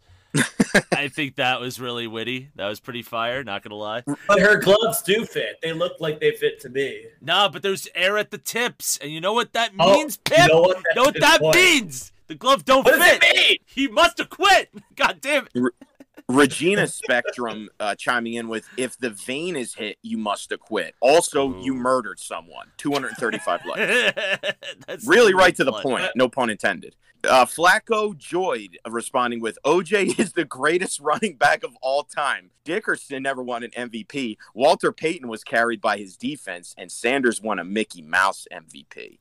Uh, and then Norberto Lindgren responds to him with Walter, Walter Payton played for years on some of the worst teams in the NFL. He's the greatest athlete to ever have played in the NFL. As for a running back, that title belongs to Jim Brown. That's a fair. So that that has nothing to do with. Yeah, that's a good assessment of the. I love when it goes off track like that just yeah, that's a little. we were just talking about football. Uh, Right. Eric Johnson. Eric Johnson responds with, "Out of all people, OJ, you should you should have knew better after all the racism you dealt with during your known trial. The rest of us foundational Black Americans remember Tuskegee syphilis experiment and other inhuman experiments on us. This white supremacy society never meant us any good." Responding to like OJ, you know, getting a needle. I mean, that's that's at least truthful. I mean, you know, I could I could certainly understand the anger in, in that tweet. I don't know what it has to do with OJ getting a shot. Uh, but but I- I'm glad I'm glad that this person is speaking their mind, you know, and speaking truth to power. Although I'm not sure who power is in this context. It seems to be doing what Love the Rams uh, responds with. So OJ killed two people and can get a shot, but I'm a frontline worker and can't get one. 684 likes. That's, a That's fair also a pretty good. That's a point. yeah. very- That's not a. I mean, that's. I didn't know that. Yeah. Uh, Witch Um, Huntress responds with My I- 93 year old grandfather, Navy veteran living in assisted living facility, is still waiting on his. Unbelievable. 463 likes. Oh, Liam, uh, somebody responding to what you said. Once again, the glove don't fit, and it's a picture of the nurse's gloves. Hell yeah. That's what 18,000 likes. There- There's something to that. Wow, it really doesn't fit. It Holy does shit. not fit. It does not fit. Her fit. gloves do not fit. Know what that goddamn means? You must quit, motherfucker. Is that what it means? Dude, I love it. Can you it. say that a few more times because it rhymes and I really I, I find it really persuasive. Does if you it re- say it a few more times, Does, uh, it, I does, think I'm going to. does it remind you of the good old days at the poetry open mic? There's Pip. It sure does. Hell yeah. That was that was pretty much the only thing we would hear at the poetry club was uh, if the glove don't fit, you must have quit. and then they just drop the they drop the mic and walk off. Yeah, that doesn't count because it rhymes. Uh, Wally I- West. I That's a fair point. Wally West, spelled with a dollar sign and three lightning bolts after his name. I don't know what that means, but he puts. I hope everyone on here mad about murders from 10 years ago are also still mad about the black women and men killed by police in just the last couple years. Eyeball emoji. I hope That's so. another pretty good point. I mean, like you could, But it only- has 'cause nothing to do knows with OJ directly. You could you could only be mad about one murder at a time. Um, or, that is Right. a fair point. I'm not mad because it has nothing to do with OJ Simpson. Uh, Willie J. Boyd, it is downright evil and un American that there are veterans, refugees, firefighters, medical professional uh, personnel, cops, and senior citizens who haven't gotten their vaccine yet when you have. I mean, that is also a point. point. That is also the same point. I do- right, right. But the point that's being repeated again is the rich have unfair advantages, which I think that Liam and I have covered uh, in excess so far during these two hours. I do. I do. Yeah, OJ, agree. OJ do are. Uh, Yeah, I, I agree, and I think that I think that the uh, the OJ fans are they do have uh, they are speaking truth to power, which I think is important. Although um, I don't know why they're doing it as in defense of OJ. That's the only Well, thing here's- that confuses me. Here's a all that. completely different take than what everybody's been get, getting at with the needles and whatnot. Uh, Sunday Girl, Sunday spelled like you know vanilla Sunday. Uh, what are OJ Simpson's favorite keys on a computer? Return, home, slash slash, backslash, shift, shift, shift, escape. Fifteen hundred likes. Is that a cheat code she just tweeted? Yeah, that's that's pretty- not even a tweet. That's just like Uh, I, I I think I think that they're all pretty original. puns. They're they're they're original, but I don't know how clever I think they are. I don't know if that deserves fifteen hundred likes. I don't. Here's a if here's a picture just of OJ wearing winter gloves at his trial. and that has 3600 likes. He's just wearing Hell yeah. and the gloves have a tag on them. Oh no. He's just wearing he's just wearing winter gloves. Hell Uh, I don't know why it's so Oh my goodness! I'm not sure if I, I, those might actually be. Are those the are those the Bernie gloves? They are, yeah. I think They're- they're, those the are Bernie. the Bernie Sanders gloves. God damn it! It's infiltrated pretty funny. everywhere. It is a pretty funny Well, meme. Bernie, it is a good meme, and Bernie's mittens are are really really nice mittens. Hang on, I'll, Um, I'll end out with this one because this uh this is good. Uh, liberal goddess with some horrible emojis after that. Um, my hubs and I are both immune compromised. Plus, I have asthma. But yeah, let's vaccinate the murderers first. Then, card masked Clint responds very quickly with, "With all due respect, that man rushed for eleven thousand yards, seventy six touchdowns in his career, and was named NFL MVP in 1973. He did a lot for the Buffalo area, and he was acquitted." So there's that. What makes you better or more deserving of a vaccine again? What a response. I What? actually have to ask. Did she say my hubs? That means she, She has said mul- hubs. So she has multiple Yeah. husbands. So no, Yes, no, is a she's polygamy. saying humps. It's a it's and a, is it's a immune term of compromised. They're, they're all immune compromised, and she has asthma. Ah, classic. The classic. Yeah, I I mean- asthma. But she says murderers should not be vaccinated first. That is a point. right. That is a fair Right. point. Right. I, I I think that that's that point has been repeated several times by several different tweeters, and it is a good point that murder should not be vaccinated before before veterans who are who are never murderers. But what about people who rush for eleven thousand yards? Well, it depends on whether or not they're they murderers. got the NFL MVP. and I- I think I think I would I, I'm gonna make a controversial. I'm gonna make a I controversial. think he should get it right now. before this immune compromised asthmatic bitch Right. Oh, I who has who has more, more than one husband, which is a violation of the Bible. this is uh Dan, you got shoot no, I want to end with that one because I, I like I one? like uh, I like Cardinals Right. Clint's response. that is a Well, I think that no matter how many yards he rushed, none of them, 11,000. None of them, none of them cancels out the murder. Though that's what's confusing. well, that's the, Pip. That's the thing. Um, Right. according according to a horrible movie I just saw, the murder of Nicole Brown Simpson. Uh, apparently, a white serial killer killed Nicole Brown Simpson and Ron Goldman. So, I mean, there's that theory. And that and that's a theory. That's And- a real theory. I am not making that up. The the director of that film made that movie The Haunting of Sharon Tate with Hilary Duff. So he's like big into like Wait, horror movies. what? Oh, you didn't know that? Yeah, no. Oh, I didn't know that Hilary did. Hilary Duff play Sharon Tate. Yes. Oh, that's amazing. Hilary Duff, uh, completely off topic, got a fat ass. She Uh, got a very great much ass. Yes.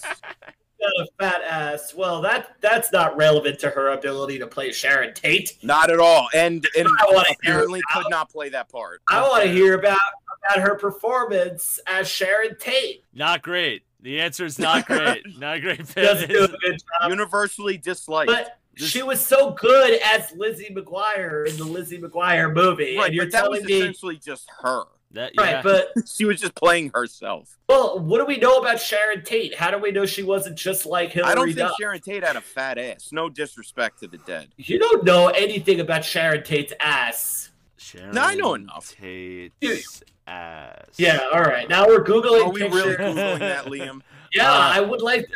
I would like to compare Sharon Tate's ass with Hilary Duff's. Not Well, that. Liam, uh, Pip, Liam doesn't agree with me, but Roman Polanski hashtag innocent. That man still is uh, still bringing Ro- joy to Roman millions. Polanski is What are pretty you guilty. talking about, man? Oh, are you unaware of this? Uh, Dan No, has I been. know. I know Roman Polanski. Right. No, but Dad, Dad, Dad, Dad. He's Woody Allen also hashtag innocent, who I've said that Pip resembles. Woody Allen is also not innocent, most likely. although, although that particular, that particular um, case is not one I want to delve into right now. But Roman Polanski is almost certainly guilty. well, see, here's Of the making thing. great films, Of have you ever gr- seen Repulsion? Why is that? That's that's irrelevant to whether or not he's guilty. You said hashtag innocent. If you're going to be look, and we talked about censorship at the beginning of the show. So if if you're going to be a guy who says, well, maybe Woody Allen did it, and maybe Roman Polanski did it, but their movies are still great, and I'm going to separate the art from the artist and watch them anyway. I could certainly understand that perspective. I wouldn't necessarily agree with it, but I could understand it. But I don't have that. what you said. I don't have that perspective. I think that their art completely nullifies all charges ever brought against them. They are innocent forever due to their immense So- body of so- work. This brings us back to OJ. So, how many yards does he have to rush to cancel out that murder? At least eleven thousand. At least eleven thousand. Oh, good. This is the Barry weirdest podcast. Sanders, if he ever commits a crime, uh, quote unquote. Uh, This also- this is indeed the worst podcast. I Bo didn't say a Jackson word. also innocent. I We said covered him on the podcast. I Right, will. this is- I will say. Fairly good show. I think it's going to be entertaining. Oh no, the it's it's golden. Well, I was trying to explain before. No, Dan has this running bit where he consistently brings up people that are obviously guilty and runs. Oh, on- hash, uh, the hashtag Hash- believe all men. yeah, campaign. hashtag Believe All Men campaign. Yes, that is the Oh. that's the bit that Dan runs on. So. I don't think he actually believes that Roman Polanski and or Woody Allen are hashtag innocent, but I th- also think he genuinely believes that Woody Allen and Roman Polanski are indeed hashtag innocent. So believe what you will. Milo Yiannopoulos. Hashtag. my, my, my, my question is d- d- does this bit get laughs? Yes. Yes. Yes. Okay. Well, i if it gets laughs, I think you should do it. Although it's a little confusing because I didn't have that context going. That's in. all. My, all my bits are confusing now. That's true. And have you're, you're you're one of the confusingest comedians that I have encountered in my time in comedy. Thank you. Uh, which is not which is not which is not criticism in any way. I, I like your comedy. oh, good. very I hate criticism. I, I, I wouldn't I wouldn't come onto your show to criticize you unless we're talking about Dweck. Good. Uh, but but I, I- I really do like your comedy. I still think about some of your bits from years ago. Like you you had that one bit that that the punchline was smell these fingers. I He just did- did. that he did and it got pull a that out. tremendous, uh, tremendous. and you still you still do that bit, which I think is fantastic. That you're keeping that bit alive. I mean, a classic is a classic. Right. I am- I am a fun-loving Italian boy. You are a fun-loving Italian boy. You kind of personify this this New Jersey Italian energy. Um, and I have a great amount of respect for what you do, especially when it comes to smelling these fingers because they smell like copper, which, as we all know, I like how you remembered that detail. That I, I remember- and very you end. did that bit every single week for a year at Tabernacle. how, how could I possibly forget it? Oh, It's so fun to do. It's one of it's one of the few bits from that time from from someone else that I remember. Um, I remember that bit. I remember Marlon's bit about kicking his own ass.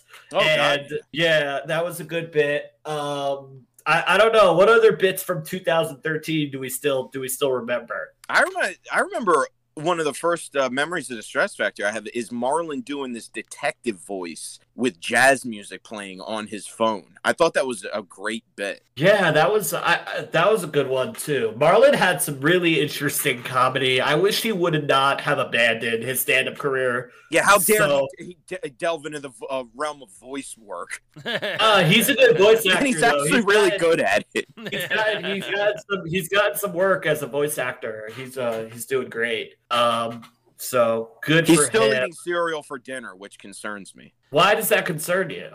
I think that cereal is a breakfast food only. That's Okay, cowardice. no, no. Actually, actually, I take personal offense at that Oh, because shit. I, I, I believe I believe that there are no breakfast foods and there are no dinner foods, and all of that is just a myth. Are you, say- Um, are you that- saying that food schedules is a concept and more I'm or saying less a it's a social- construct. A I'm construct. saying that. food, I'm saying that- structure I'm is saying- a social I'm- construct. I'm saying, I'm saying, privilege. shut up, man. Shut up for a second, okay? I'm saying that big breakfast is it's got this propaganda out there where they assume that where they assume that that eggs and bacon are all anybody wants to eat for breakfast. But that is, of course, ridiculous. I can eat And- that for dinner.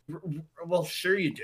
Um, and, and you should, and you should be able. You should eat chicken soup for breakfast if you want to. No, I'd And- rather not do that. well, I'm not saying that you have to. I'm saying that you should be free to. Um, and Marlon Dunn should be free to eat cereal for dinner if Goddamn he's so right. choosing. Goddamn right. Because this is this is America, god damn it. And if we don't have the choice of what to eat for breakfast and for dinner, what do we have? Do we have freedom? we have do we really- fascism. That's what we have. We have goddamn Yeah. fascism. That's I mean, we have we have de facto fascism in America. We have an oligarchy.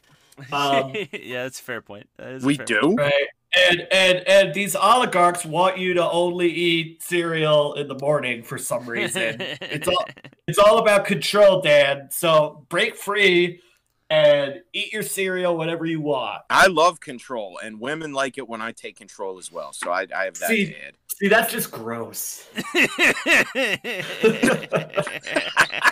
Oh god. See that? They're like when I just slam them against the wall and said, "You're not leaving yet." Oh, that's All right. heinous. That's heinous. Dan, Dan, that's awful. Yeah, We were, we were let's, having a nice conversation about eating frosted flakes at 9 p.m. I'm talking about eating a different kind of frosting. I don't. Oh, oh, Dan. Oh, Dan. oh, Dan, I, I, I physically cringed when you said that. Dan, Right. why do you why do you do this? Dan, Dan, Dan, so we don't talk about your um forceful Frost. your takes. forceful frosty takes of Suck this whipped cream can dry. I oof, please stop. Uh Yeah, Dan not. Dan, how do you feel about um the Y2K curse? Oh, that, that that was something I sent you that I thought was that's a fairly um not really talked about topic. Uh, Pip, do you remember Y2K? I sure do. Um, Y2K, January 1st, 2000, when all the computers failed and the world blew up or whatever they said was going to happen. the world would explode because I was legitimately nervous sentient. that night. That's I wasn't. It, it- that was that was that was actually that was actually the night of my brother's bar mitzvah. I'm Oh, not making I'm not making this up. It was a Saturday. he had his bar mitzvah on New Year's Eve. he had his bar mitzvah because it was a Saturday, and that was the day that his he turned 13 on the Jewish Oh. calendar. So um uh, so we had a little we had a little party uh that had nothing to do with the new year. It was for his bar mitzvah. And um I, I do remember I don't remember anything going wrong, but um I remember a lot of people said that things would go wrong. Well, I mean, musically they did. Musically, that's what, what- what do you mean? Well, there was this video that Dan sent me called the Y2K curse, how nu metal killed alternative music of the 90s. And ostensibly the idea of it is is that there there were two central like musical revolutions in the 90s. There was the fallout of 1991 where like right after 1990 that was the explosion of the grunge scene and the grunge scene ostensibly Right. killed off all of like the hair metal hard rock shit. That's not a good thing. I think that no. was probably No, no, a no, no, win. no, no, no. That was that's a win. It's a most one of the more known like historical music changes in like modern history. The other one that Uh-huh. people don't tend to talk about is that a lot of those bands that showed up around 91, a lot of those bands that became big, that sort of wormed its way through to like 94, 95, maybe even 96, were dead and gone by 2000. They were just They were Gone gone. forever. Yeah. like Uh, Thanos snapped like- forever. Gone. Right. Right. So like the grunge movement only lasted a few years. Um and it was sort of replaced by by nu metal a little bit. That's the Uh, argument. Yes. Yeah, that's the argument. I blame Linkin Park as I don't know if I buy that argument because well, a lot of those bands that um that that were playing that kind of music in the early 90s were not They willing sucked. to do what Pearl Jam and Nirvana did, which is uh which is go on MTV. Um they kind of would have considered that selling out. Um so I think that's why the grunge movement didn't have a lot of legs as a popular movement, just because a lot of those bands are uh well, they didn't really want that sort of popularity. Uh, Nu metal, on the other hand, wanted to play packed stadiums and wanted to do crossover crowds, which I don't think they ever succeeded at doing. Uh, but they tried. Well, I mean, the argument that They gets- wanted bigger and better Jenkos. Well, the uh, fucking Christ. The argument that I was I was told and I was told initially was that like um because of just because of like music trends and how things were like going along like the alternative scene of the mid 90s like your lives your toadies your fucking uh your blues travelers all those bands they just sort of vanished as like 99 rolled around and that's Right. when they all got gobbled up by the nu metal monster. The story I was always told, the story that I kind of got through was like everybody kind of chilled out after Kurt Cobain killed himself and a lot of those Allegedly. and then a lot of those grunge acts kind of like died out while like the second wave of them came out and they were all like not they, they were not they were Yeah, not there was were still grunge. There were still grunge esque bands at the time. I mean, you had like bands like like Three Doors Down and Nickelback, who weren't straight up grunge, but certainly borrowed a lot from the grunge sound. Um, And you also had just an explosion of pop music in the late 90s, all the boy bands too. Yeah, boy Um, bandification was big in like 90. Right, but you also had the boy band version of rock music, which I, I think is like pop punk. You had like Blink 182 in the mix, um, and, and Green Day. Yeah. Um, so I don't know. I mean, like, yeah, like yeah, like live didn't exist after 99, but shouldn't have existed. That's the real question. Should Bush Um, even be a band anymore? Uh, I guess- yes and yes. The only the only thing that I don't really understand about those sorts of arguments is that you can't really have your cake and eat it too. You can't be a huge commercial success and also have your integrity. It's really hard to do that. Well, then how do you explain Van Halen? Van uh, well Van, Van- Halen was Van kind like Halen- a mission statement, right? yeah, Van Halen was really trying to do something very different. I mean, Van Halen, first of all, they did it in the 70s and the early 80s, which were a totally different time for popular music than the late 90s. I disagree. Oh, it was But- totally well, Dan, you're just wrong.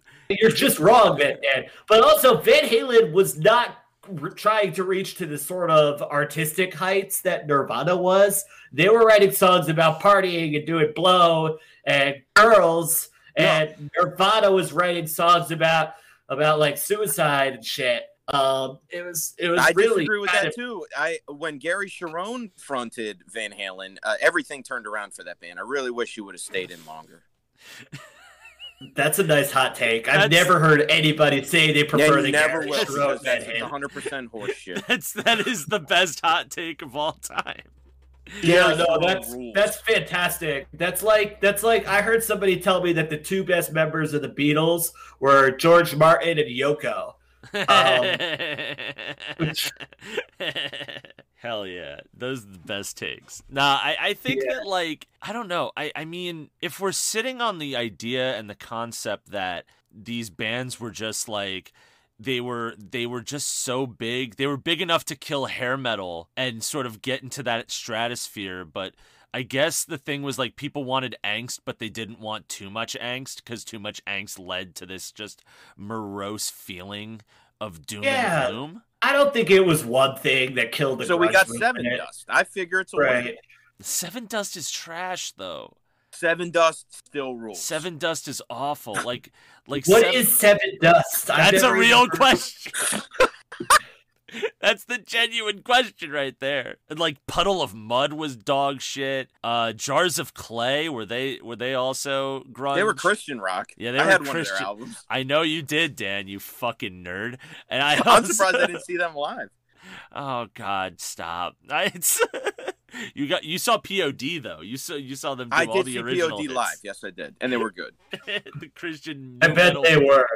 They were not. I was rock- POD. It's not good. Hashtag Yeah, I think that if death. anything, if anything killed the grunge movement, it was probably bands like Creed and like like I already mentioned, Nickelback and Three Doors Down that that took the sound of you know Nirvana and Pearl Jam and made it just accessible really- to white housewives.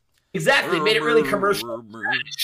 Um, so basically, the same thing that happened to to metal, like in the '80s, happened to grunge in the late '90s and early 2000s. I don't Very know if sad. it's nu metal so much. Nu metal was a failed experiment, really. I feel as Not though my the eyes. bands, the bands that made it in nu metal, I think the bands that really kicked in nu metal stay around and were notorious and, and famous enough to live on. Like I think Deftones and System, but like and even Uh, Slipknot. And Yeah, Slipknot, or maybe just Don't forget Disturbed. Mushroomhead. I would not go. No, no, no one thinks of Mushroomhead or American Head Charge or. or I saw them live too.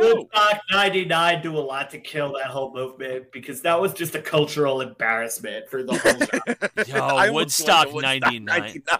you almost went to Woodstock. Oh my god! I Dan. almost went. Yeah, I'm not even making that up. That's Yeah, Dan, you ah. were lucky- I'm you were glad I didn't, dude. I I know people that went there and no one had a good experience. Not one Nobody person. had fun at Woodstock 99. It was just the culmination of just everything that was wrong with rock music at the time. Um, it was not a it was not a good time. From what I've heard, I was seven years old when it happened. So I mean, Damn, you were. s- You, I was a little older than He that. was Dan. Dan was graduating high school.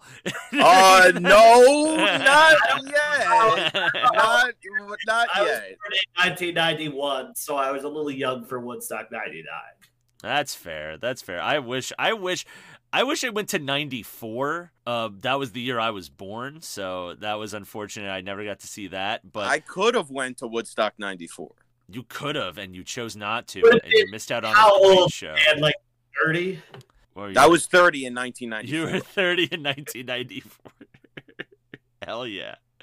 Dude, like 99 has some of the best moments. Like my fa- just like meme moments cuz they had It was a wild year for a lot of things. Great year Still- for Insane Clown Posse. Oh god, a horrible year for the rest of the world. That's some really cool movies. If you look at 99, it just had like iconic The Matrix, movie after iconic movie. The Matrix, Fight yeah, Club. Fight Club, yeah. one of them. Uh, they, oh, The Sopranos, 99, Sopranos. Not a Well, The movie, but we'll, we'll no, take it's Not movie. basically the first theat like the first like cinem- cinematic television show. So we could say Magnolia, uh, 10 Things I Hate oh About shit, You, American Beauty. Yeah, American Beauty. American Beauty is Uh, fucking. There was uh, a whole lot that went down. Oh, a classic Roman Polanski film uh, starring Johnny Depp. Which- Can you guys guess what it is? was this the Ninth Gate? The Ninth Gate. God The Ninth damn, that was not a movie. That's that was that, that was a film I forgot existed. Holy shit! Deep Blue Sea. Oh my god, that's another great. That's another meme Green right there. Mile. Green Mile. There you go. Yeah, 99, Uh, man, really coming through. It was a it was a wa- it was a definitely a groundbreaking year in cinema and a really terrible year for music. I hey, just because Limp Bizkit was number one and number ten on the Billboard Top 100 does not Were they mean really? Yeah, they were. Oh, they were. They were. Yeah. Oh, it, they were probably up there. I wouldn't say number one, but they were up there. Nine Inch Nails, The Fragile. That was that was a great Oh. album. Nine Inch Nails are pretty cool. Nine Inch Nails had a great year, and they survived. They survived the '90s. They were. They They- started. well, Trent Reznor um, did survive the '90s. I don't know about the rest of the band. That's a fair point. That is a fair point. I, I do love there's one segment in Woodstock 99 that I love where like Fred Durst is is on on the mic they're performing Limp Bizkit's performing and he's just like yo hey yo yo fuck Limp Bizkit come on fuck yo can you guys hear me hello can you guys that is it's just like H banter though. Like, that's awesome. He's just like he's like, yo guys, yo, fuck, Limp Bizkit, come on, and no one can hear him. Like his, what else happened in music in '99 though, besides Forum? Uh, DMX. I think Oh, that's when the- king. Backstreet Boys. The Backstreet Boys released Millennium, which was a groundbreaking album. Well, actually, te- DMX was the year before, but he performed at Woodstock 99. Did Will Smith produce Millennium in '99? uh, I think so. Was that was that the yeah, hot I meme? believe he did. Yeah, Actually, hold on. This... and and Sisqó. Oh man! Oh my gosh! I've totally forgot this was a movie that was released. I totally forgot. Wild Wild West. The Wild Wild West. Wild Wild West with Will Smith go. and Kevin Can I Kline. name 99, some of the- Some of the hits from '99 because this is actually like quite a list here. Uh, you've got "I Want It That Way" by the Backstreet Boys, Soft. "Livin' Livin' La Vida Loca" by Ricky Oh, Martin. Ricky Martin, Jesus You Christ. have you have "Smooth" by Santana. Oh, really sucked. Uh, my name is one. My Name Is by Eminem. It sucked. All Star by Smash Mouth. It really sucked. Um, you had um, She's So High by Tal Bachman. Oh, Oh, I Richard Wet forgot classic. that. Wait, wait a minute, so wait a minute. high, high above me. She's so lovely. You had Blue by W Eiffel classic. 65. You had Blue by Eiffel 65. I'm gonna Oh, that's a banger right there. That's a great song. That's not a great song. 1999. It's, it's, a, Yes, it it's not a good It's a- song. I would not It's say great. it's- Look, look, I have an unabashed love for pop music. I do not apologize for it. But, Um, what- but I, are you a fan of Euro dance? Because I I, am a I'm not fan of Eiffel fan. 65. A I'll fan is a fan is not the word I would use. I just think that it takes a lot of effort to write a song like Blue by Eiffel Yes. 65. Yes, it Right. takes a lot of effort I to say blue album. like 97 times. I don't think a lot of I, I don't I think that I think that if people if songs like that were easy to write, we'd have more of them because it's an earworm that's stayed in everybody's head for 30 years. Um and that's I'm bad at math. It hasn't been 30 years. But I think you take my point. Minimum. We had forty. Learn to Fly by the Foo Fighters. Good song. Yeah, there we go. So this that's what you like, Dad. You like Dad Rock? Is that it? Welcome to the Fold by Filter. There you go. I don't know. I think it was a pretty groundbreaking year. It was a, it was a, it was an important year an in the important history year. of pop culture as a whole. Like I said, Sisqó Unleash the Dragon. That album changed my life. There we go. And any album that changes Dan Caprio's life is important in the history of pop music. I single-handedly hold that album responsible for me getting laid uh, too early in life. yes. Dan, how old were you when you first got laid? Well, it was years after that, so you you do the math. I imagine it was. Um, I was in college, as they say. Jesus Christ, yeah. Uh, you were you were in college back in in 19 fucking 32. You were back in college or where the fuck were you in college? You fucking Dan- vampire motherfucker. It was- the first year that college Tires still had white walls. Dan, Dan was in college when college used to be just hieroglyphics being taught by two cavemen. That was the age. He was there at the dawn of birth. Caprio. What's My Age Again by Blink 182 came out in 1999. What a comeback! Is- what a run back! Which is a which is a millennial it's a millennial iconic song if you were if you were white middle class at the time. Hey, nobody liked you when you I were was not white and I was not white. you. middle Exactly. class. Nobody likes you when you're 23. I'm pretty sure that guy was like 30 when he wrote that line. um, what Mark Hoppus? Let's do the math, baby. Mark Hoppus. We could we could look this up right now. What year was Mark Hoppus born? Ha, uh, 72. 72. So Mark Hoppus was 27 years old in 1999.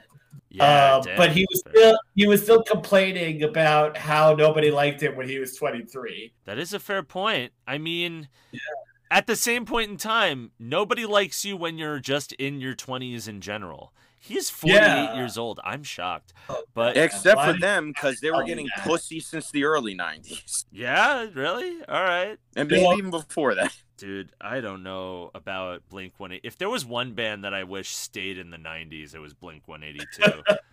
if there was I think I think I think you're right. I think Blink 182 it's weird that they kind of like survived the 90s, but it's also weird that Green Day survived the 90s if you ask me. I would not have seen that coming. I didn't see the musical coming. I did, yeah. No one saw the fucking musical coming, and then it came out, and the worst part was people were like, "It was actually all right. It was actually okay. It Who wasn't too bad." Uh, my my aunts, my aunts. We got to have a talk with them. Can we get them on the podcast? Do you want me to bring them on the podcast? Let's have them come in like Buck Wild does, and then Oh, we'll just get rid of them real fast. Jesus Christ. Well, I think this about, unless Dan has one last segment, I think this wraps up episode 34 of the Foul Housemates podcast. What do you guys think about Oh that? Oh, God, we got through it. We did our Thank you. Best. We I, survived. I really, I really do appreciate y'all having me on. Uh, I, I'll plug my Twitter if that's okay. Absolutely. Yeah, that was what As gonna ask. always, this is where we lead to every day, every episode. Pip, if you could, please plug your shit. Uh, you can follow me at Pip the Comic on Twitter. You can also see me weekly at the Stoner Morning Show, which is available on Facebook Live and YouTube. Please look that up. Hell yeah. Wu Tang. Dan, what do you got on your itinerary? Uh, finishing these note cards uh, t- in preparation of Utterly Ridiculous, May 20th at the Brighton Bar in Long Branch, New Jersey. Doors at 7, show starts at 8. Tickets are $7 as of right now. And they may be available on Eventbrite. We'll see. That is still a dumb. I don't know what. Why do you call you not even? You don't have a joke about otters in the special though, right? I will have a large banner and a lot of stuffed uh, animals. just have. You're just gonna load the stage with otters and then do like. I'm loading the stage down. and then you're gonna do like 20 minutes on Richard Dweck, and then people are like, "What? What is gonna happen right now?" No, I don't. I don't think I'm going to mention Dweck unless he interrupts the show. Then I'll I'll definitely say something. Uh, ooh, that's impressive. That would be very impressive. he said he's bringing his whole family, and I really would. I'd rather he not do that, but it's audience members, so I mean, I'm not really going to turn that down.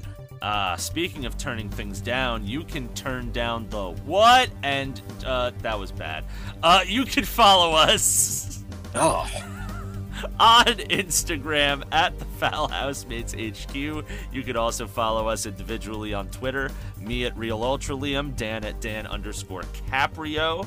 You could follow us on Twitch at Foul Housemates HQ. We don't have anything up yet, but maybe in the foreseeable future, possibly something.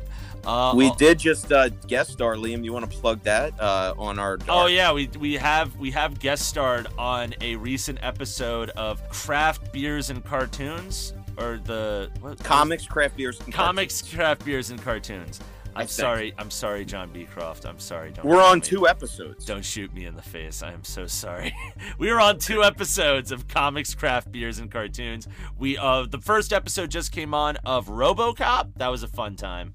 That was a good time, and you can The animated series. check those guys out uh, also on instagram i believe i'm not i'm not plugging their twitter and instagram and stuff unless they are on our show Well, so- it's on Spotify. it's on spotify you'll find it you can find it you can look it up and uh uh, where, where else was all of our plugs? We have a bunch of plugs. I'm on TikTok, but I'm not gonna plug that. No, I'm not plugging that. Uh, that'll be it for episode episode 34 of the Foul House. Oh, add nostalgic music, even though I don't like nostalgia, to the Foul Housemates playlist on Spotify. Put all the Blink 182 songs you want on there. Oh, please. Hell don't. yeah! It's a Uh, collaborative I'm playlist. gonna- I don't actually listen to Blink 182, so I'm not gonna do that. But Okay, put death metal on it instead. Put put uh put Bjork Or new on metal. there. Just throw some Bjork. Beck and Bjork on there. Let's go. I'm That, all right.